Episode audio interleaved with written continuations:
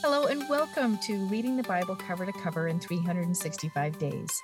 My name is Andrea Lendy, author of the book and Bible reader and studier for over a decade, and I'm excited to share some thoughts with you about today's reading.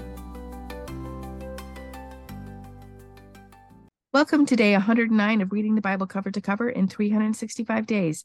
Let us pray. Oh Lord, thank you for your word. Impart more wisdom into our hearts today in Jesus' name. Amen. Let's see what's happening in Matthew chapter 20.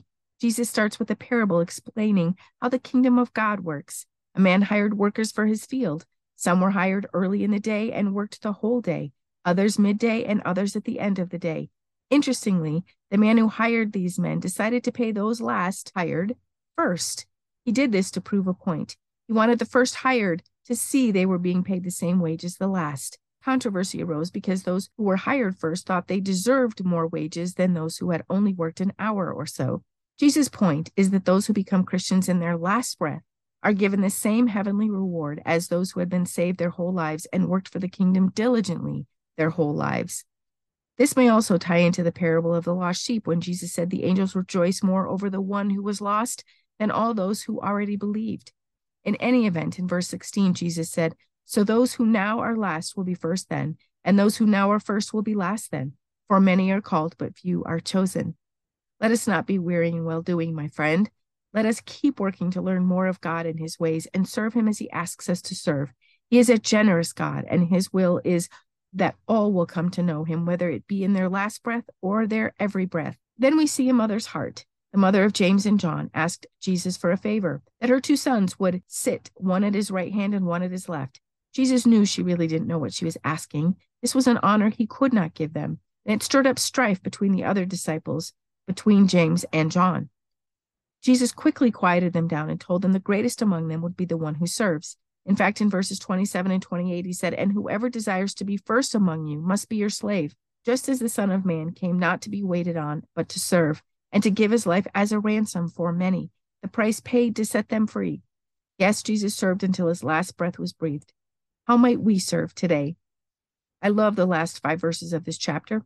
Two blind men called out to Jesus. The crowd told them to be quiet, but they yelled to him all the more. Jesus asked them what they wanted him to do for them. Of course, they wanted their sight, and he willingly gave it to them. Jesus is waiting for us to call out to him as well, and we can expect the same response. What do you want me to do for you? We need only tell the Lord what we need, and he will hear us. Let's see what Paul is writing Timothy in 2 Timothy chapter 2. In verse 1, Paul writes, So you, my son, be strong, strengthen inwardly in the grace, spiritual blessing that is to be found only in Christ Jesus. We need this encouragement too. There are days we feel weak. Sometimes we give in to these feelings, while other times we don't. So, how can we recover from weakness or emotions that spiral out of control? This passage tells us the secret to regaining our strength when we feel like collapsing. It is God's grace. Paul tells Timothy the grace found in Christ is the only thing that can truly strengthen our spirits. Jesus strengthens us when we are weak. He comes to our aid when our strength is gone. I just forget this sometimes. I forget to call upon the Lord first and instead call a friend or a family member, hoping for a little sympathy, hoping they will tell me what I want to hear, hoping they will give me permission to give in to my emotions and feelings.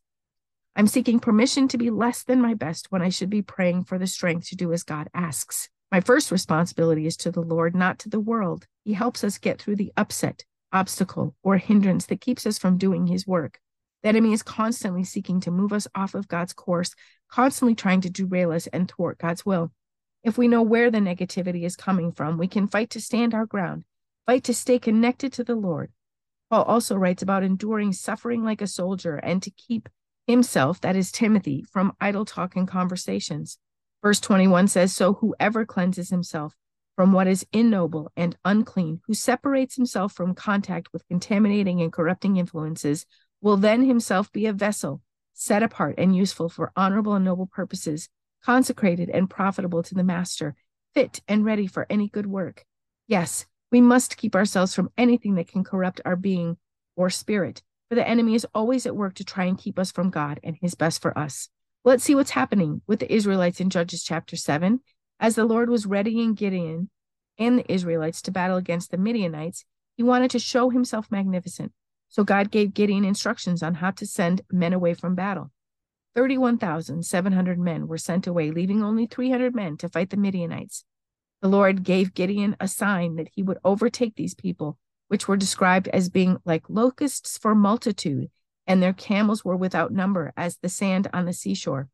God gave all these people into the hands of the Israelites, who were just 300 in number. Even in this, the 300 split into groups of just 100. When they blew their trumpets for war, all the battlemen fled. The two princes of Midian were captured and killed. Yes, God overtook their enemies with just a few hundred men. In chapter 8, Gideon continues to wage war and win against his adversaries. As his troops were faint from fighting, he came upon towns asking for food, but was denied. He spoke against them and told them he would be back for them. After taking more lands and driving out other peoples, he returned and dealt harshly with those who would not provide his warriors with food. When Midian was completely defeated, the Israelites wanted to make him their leader. Gideon told them that the Lord would rule over them, not himself or his sons. He gathered up all the gold earrings from the spoil and made a sacred high priest's garment out of them. The Israelites had peace and rest for 40 years. But after Gideon died, the Israelites turned to worship the Baals again. Psalm 109 is written by King David and is about the betrayal of Jesus by Judas. David is asking for vengeance against this adversary and all who are against the Lord. The second half is a prayer for deliverance, a prayer for strength. David ends with verses 30 and 31. I will give great praise and thanks to the Lord with my mouth. Yes, and I will praise him among the multitude, for he will stand at the right hand of the poor and needy to save him from those who condemn his life. Yes, the Lord cares for the poor and needy. He has compassion on those less fortunate, and he often chooses the lowly to lead his people. He sent Moses, who should have been killed, down a river to be saved by Pharaoh's daughter. He chose Gideon, the least in his father's house, and from the poorest tribe. He chose David, the youngest son, a mere shepherd boy, to be king over his people, and he sent his son to this earth in the lowliest of circumstances. Yes, the Lord chooses and helps the poor. We are not forgotten, my friend. God sees you and loves you. Let us pray. Oh Lord, thank you for your perfection and your perfect plan.